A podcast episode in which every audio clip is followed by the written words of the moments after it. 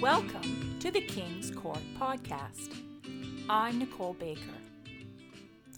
I believe the earth is groaning under the weight of sin, waiting for a breakthrough of righteousness. We are in birth pains. It may look like Christians are up against insurmountable odds but remember that early in Bible history, Christians were being oppressed. Like Abraham, we need a fully persuaded faith, knowing that God's word is true.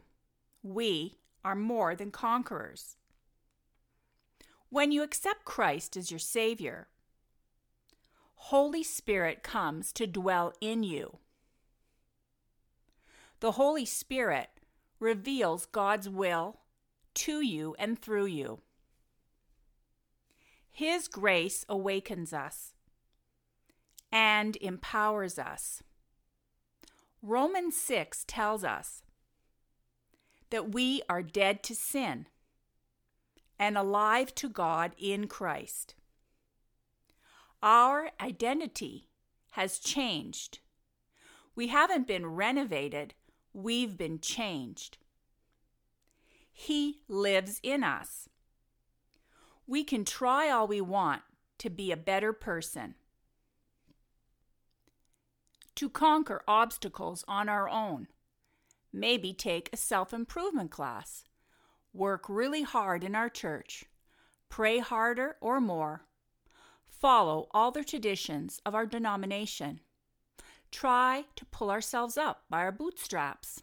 But that will only lead to frustration and fatigue, and we will fall flat on our faces. We can never live a good enough life to make up for our sin because God's standards are perfection. Jesus suffered punishment for us to set us free from our sin. 2 Corinthians 5, verse 21 tells us God made him to be sin who had no sin for us, to set us free. God rescued us by sending his Son to die for our sins on the cross. This is the simple message of salvation organic, and uncomplicated. Jesus was fully God and fully man. He understands our weaknesses. Jesus is the bridge between God and man. He is the one we need. Jesus says some hard and beautiful stuff in the Gospels. He is magnificent. While what he did and what he taught in the Gospels can be difficult to understand at times, it was always holy. Our faith in Christ has to be stronger than our fear of the evil one. God's word tells us God is mighty and when we pray, He will defend us. Lately, I've been spending time in Psalms 42 to 72. They seem to be so relevant to what is going on right now. David was so full of emotion. I can relate. And his reactions to threats and troubles were real and raw. Psalm 57 and Isaiah 30 Talk about quiet confidence. I love that. I want that. In the message translation of Matthew's Gospel, Jesus says some remarkable words Come, walk with me, follow me, and I will teach you the unforced rhythms of grace. Psalm 57 tells us we can hide under the wings of God's angels and that He will embrace us and cover us. Our faith in Christ is different from other religions, it is personal. He is our safe place, our shelter, and our defender. I truly believe the church is in a pivotal time to choose comfort or faith. But how we move forward matters. It matters a lot. I have noticed in the last 15 months that some Christians have got themselves into a jam by getting into power struggles. Listen, I've been tempted. I have some strong opinions. But I also know that for me, it would be a distraction. I was praying about this a couple of weeks ago,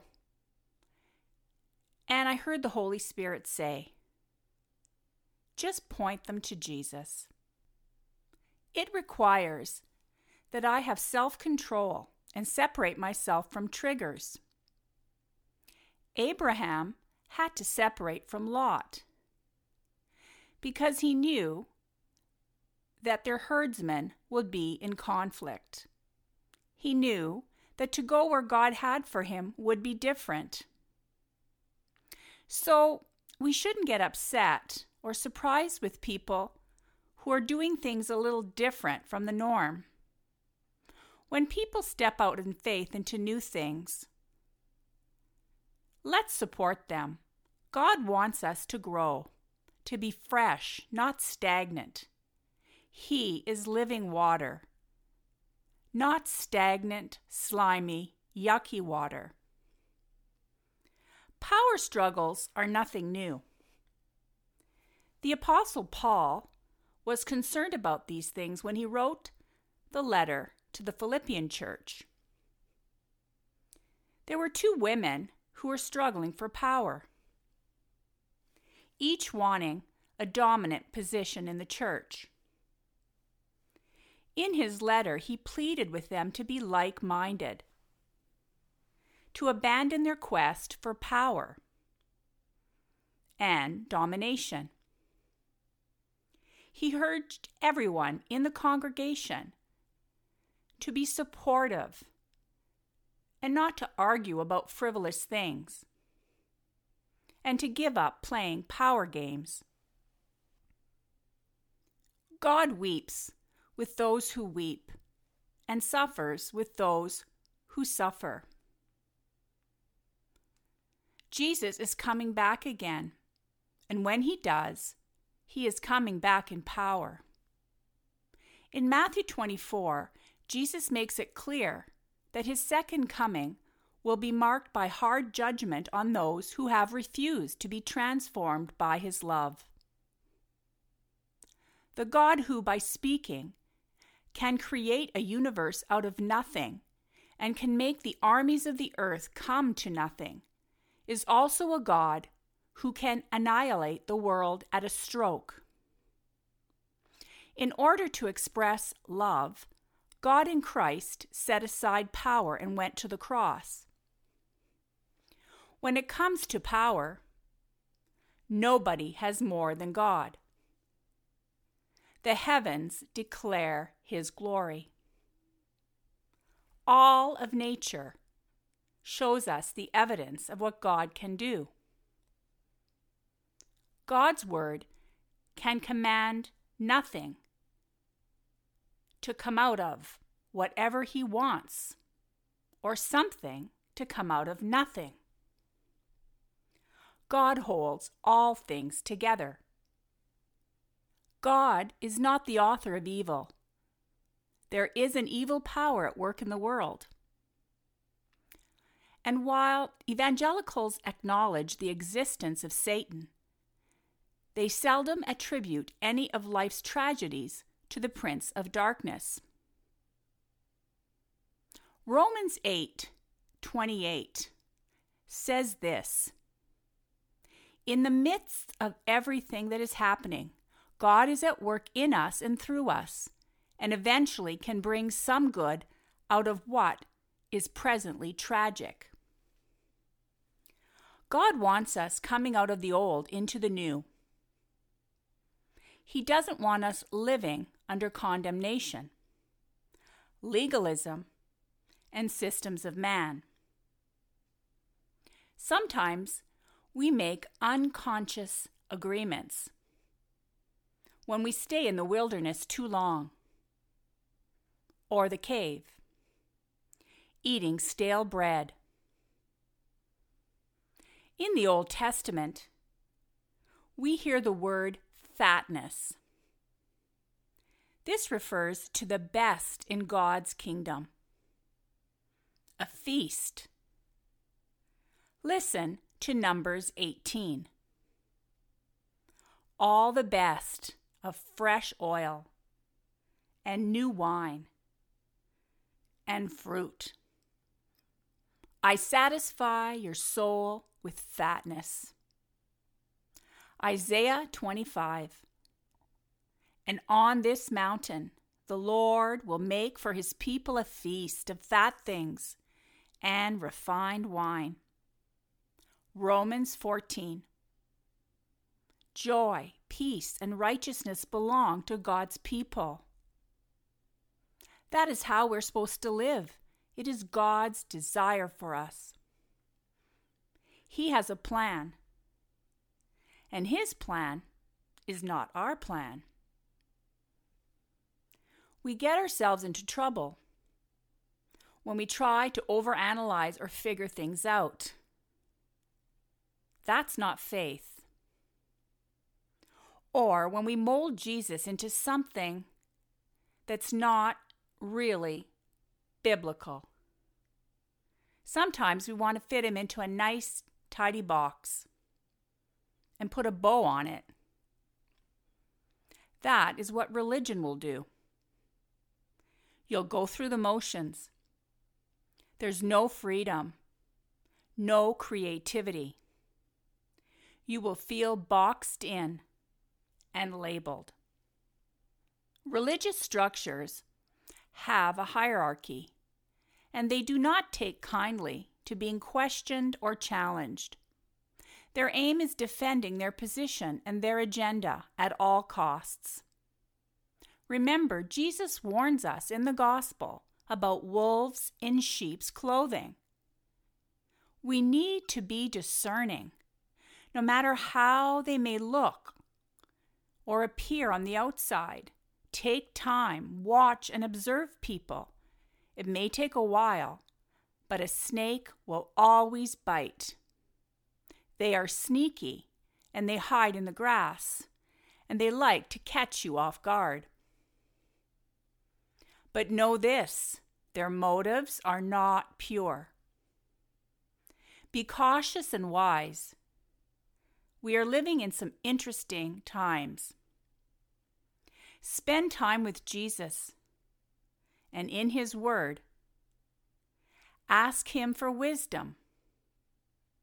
The more you get to know Him, the stronger and wiser you'll be. Remember, Jesus was full of the Holy Spirit.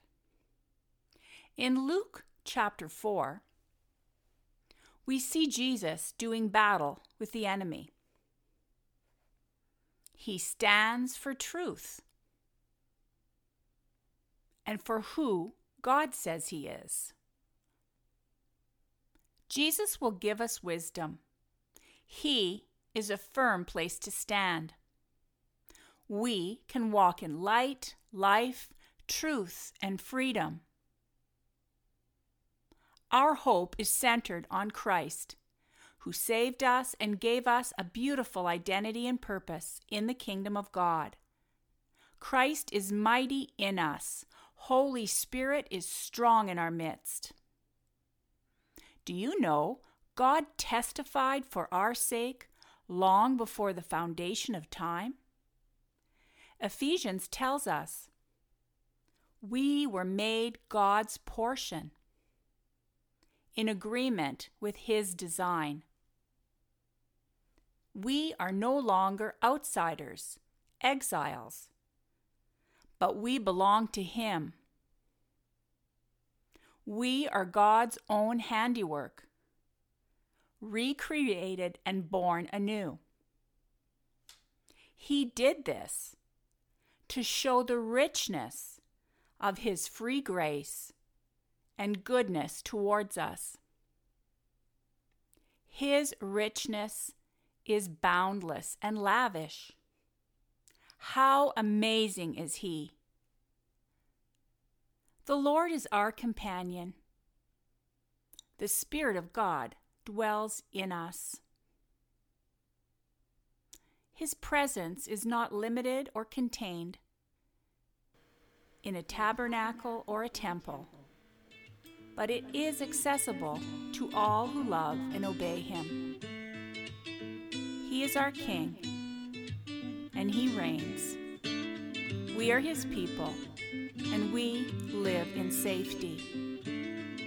Jesus is the King who came from David's line, and He is the one who imparts His righteousness to us. There's so much richness in Scripture.